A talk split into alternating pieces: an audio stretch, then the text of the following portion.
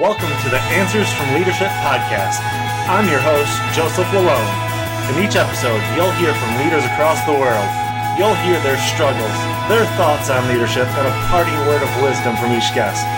Are you ready to hear Answers from Leadership? I hope you are because it's coming at you right now.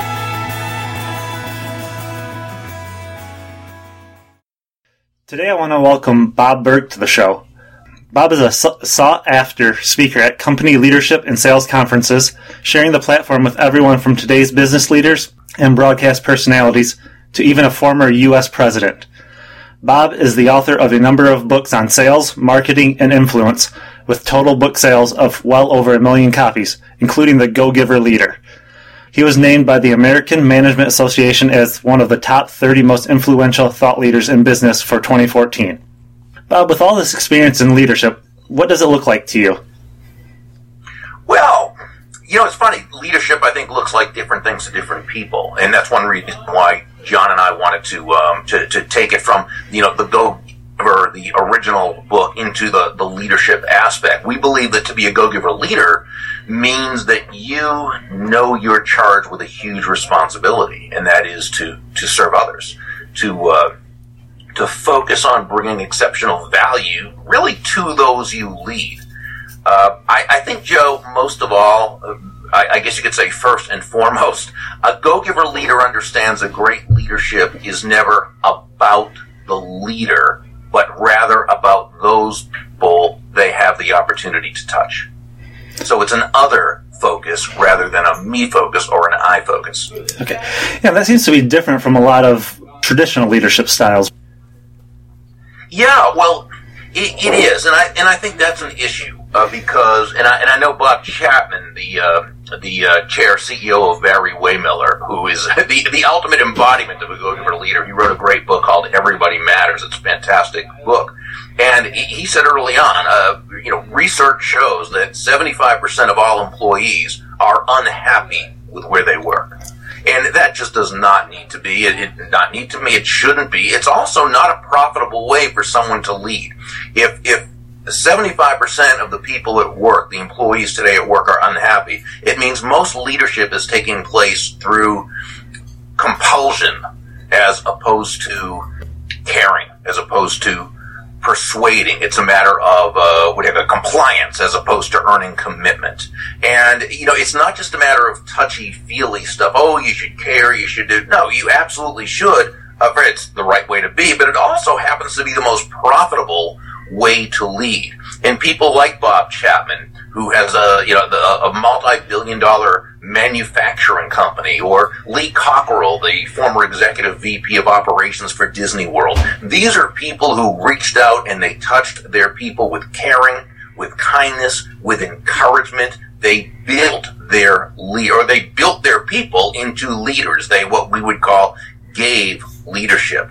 And Simon Sinek, in his wonderful book, uh, Leaders Eat Last, talks about the circle of safety. And that is for the people in your organization to know that you have their back, that you see them not just as employees, not just as cogs on the way to your success, but as, as genuine human beings who you care for. And again, it's not just touchy feely soft stuff. This goes back to the uh, as Sinek explains, this goes back to the uh, cave person days when it was a matter of life and death to know that you were protected as a part of your tribe, if you will. And in the Go Giver Leader, it's based on five keys to legendary leadership. What are those five keys?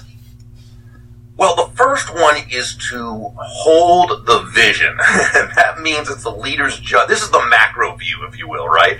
Uh, it means it's the leader's job to always have the big picture in mind, the long range view, to, to know where the enterprise is going. Uh, number two is build your people. And this is sort of what we were talking about earlier. It means it's the leader's job to always remember that whatever the enterprise does in terms of its products or services, it's fundamentally about its people. I mean, building widgets, building a portfolio, building equity, profit, hey, that's important. But it's not as central to the health of the enterprise as building the people who make up that enterprise. Build the people and the profit will, uh, will happen. Number three is do the work. This is sort of the opposite of number one, right? This is more the micro view. It's the leader's job not only to to see the big picture, but to have a solid feel for the nuts and bolts of what the enterprise does. In other words, a great leader never expects others to do something she wouldn't do herself. Uh, she's never afraid to roll up her sleeves, get her hands dirty. She may be positioned at the top of the enterprise, and that's fine, but never sees herself as above the others. Now, number four is stand for something.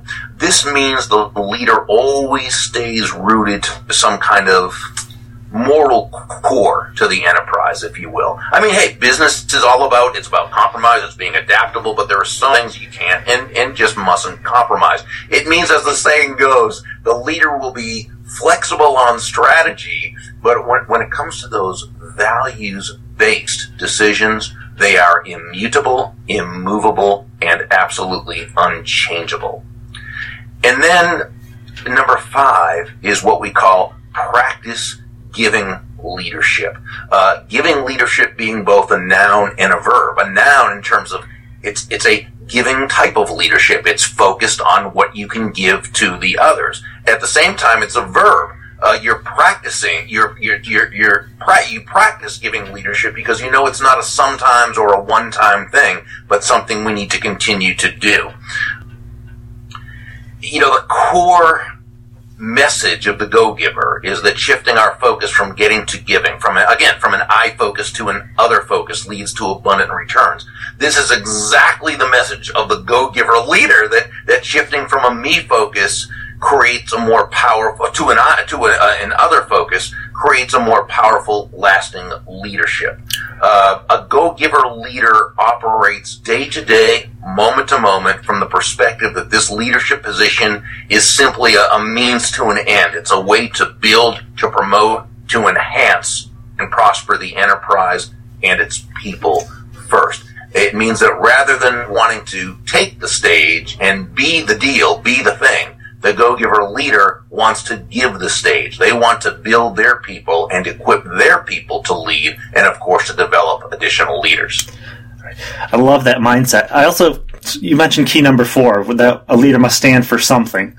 Mm-hmm. Um, you know, we and we've seen organizations where that hasn't been true. Say Enron, you know, the banking scandals. Right. Why, why do you think people have such a hard time standing for what's you know standing for something?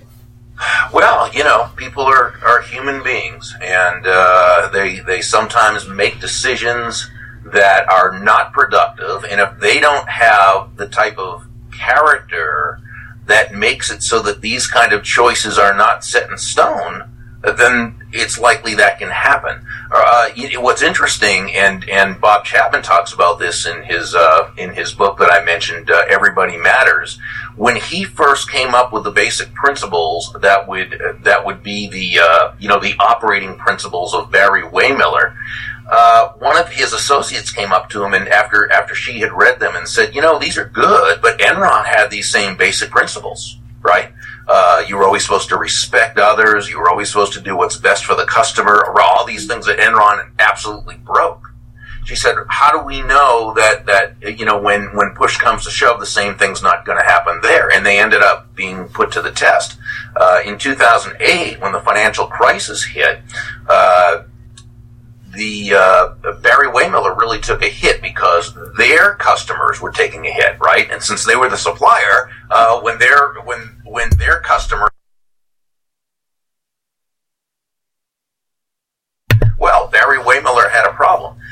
And so now the, the question came, okay, what's going to happen? Are you going to do what most of the, or not most, excuse me, but a lot of the companies, the ones we certainly heard about it, what they're doing, lay off a whole bunch of people because, you know, that's how we're going to keep things going and pay yourself even more. And, and so, if, no, that's not what happened. Uh, they, they met, they discussed, they, they looked at what was best for the team and came to the decision that rather than some people suffering a lot, it would be best if everyone on the team took a little bit of a hit. And so what they did is they um, uh, they had people take, I think it was a, a six week uh, unpaid uh, furlough, but they could choose the, the dates they wanted to. Uh, they were going to have to stop at first the uh, uh, payments into the retirement fund, and and Bob uh, Chapman took a hit himself too. He, I think he he went down to a dollar for that year or something. Well, anyway, once things came back, a couple of things happened. First of all, a lot of the uh, the the uh, employees who really are a team. I mean, they really are a family for such a huge organization. They would help each other out by trading furlough time based on who needed it and and when.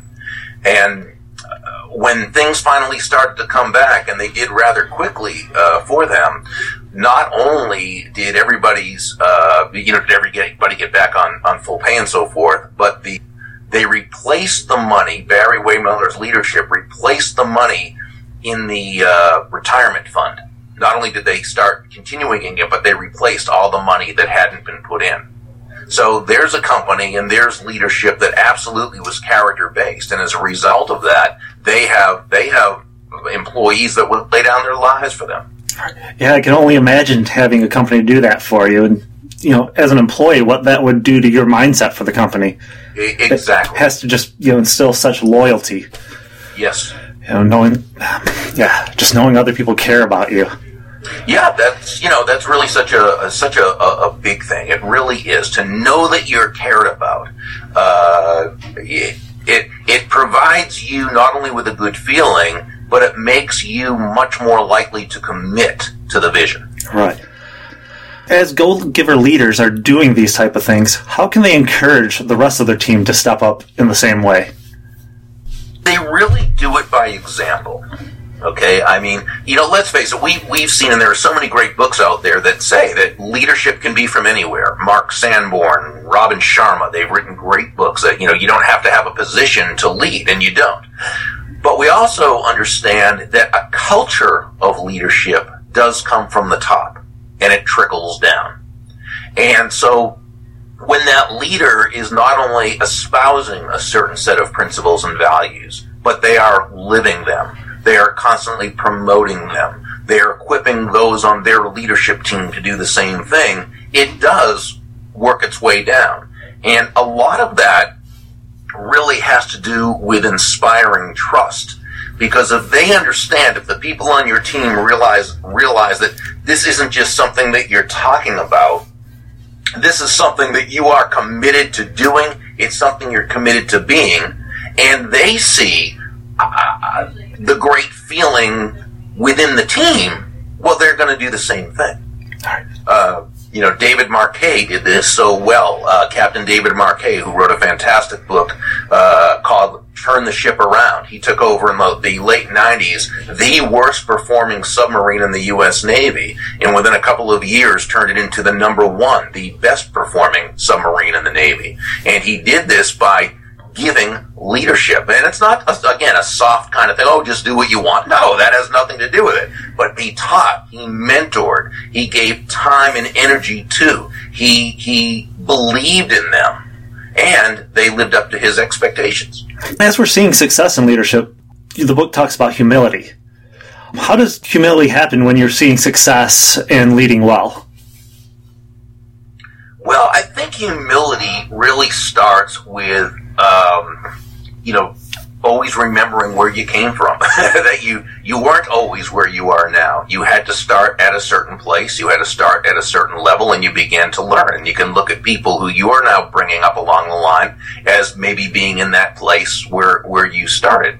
Uh, humility certainly doesn't mean you're timid. It doesn't mean you're a Caspar Milquetoast. You know, you think of uh, the Western definition of humility, or the the Western picture of humility is some, you know, meek guy, uh, knocking, you know, some nebbishy kind of Woody Allen type of character, right? Knocking at the door and just sort of looking down at his shoes and, and, uh, you know, and that's not humility, that's self, self-loathing, you know, yeah. it's a, a big difference. People with humility tend to be very strong. People with humility are very confident. It's when people do not have confidence in themselves, but they believe they have to prove that they're something that they're not, that's when they become arrogant. So typically, the more humble someone is, or the more confident someone is, the more humble someone's going to be. Got it. What do you wish you would have known about leadership, say, 10 years ago? You know, I would actually, well, first of all, even 10 years ago, as I've been, I've been probably studying leadership for about 20 years, okay? And the reason why was because I was not a good leader back then at all. Uh, I was a good producer, but I was not a good leader. And when I was brought into a leadership role, I was not effective at all. And it really made me kind of say, well, why? Why am I not effective? And I began studying leadership. So if we take it back to, if we take it back to 20 years, what I wish I knew is I wish I knew that there was so much great teaching on leadership that I could have learned from before falling flat on my face in my first leadership role. Now, if we say 10 years ago, it's just having more and more and more information to be able to, to, to be able to study. A great answer. In this interview, you've dropped quite a few book titles. Is there any other books you'd like to recommend? Oh, wow. There are so many great ones. Uh, Lee Cockerell, who I mentioned earlier, he, the uh, vice executive vice president of operations for Disney for many, many, many years. He was the creator of the Disney Great Leader Strategies. He has a couple of great books, The Customer Rules and Creating Magic. Oh, what a fantastic, fantastic book on, on leadership that is. And, you know, I'm just trying to think. There are so many great books out there on leadership. It's like I'm trying to think of a bunch of them right now, but I can just sort of rattle off, and I'm not thinking of them right now.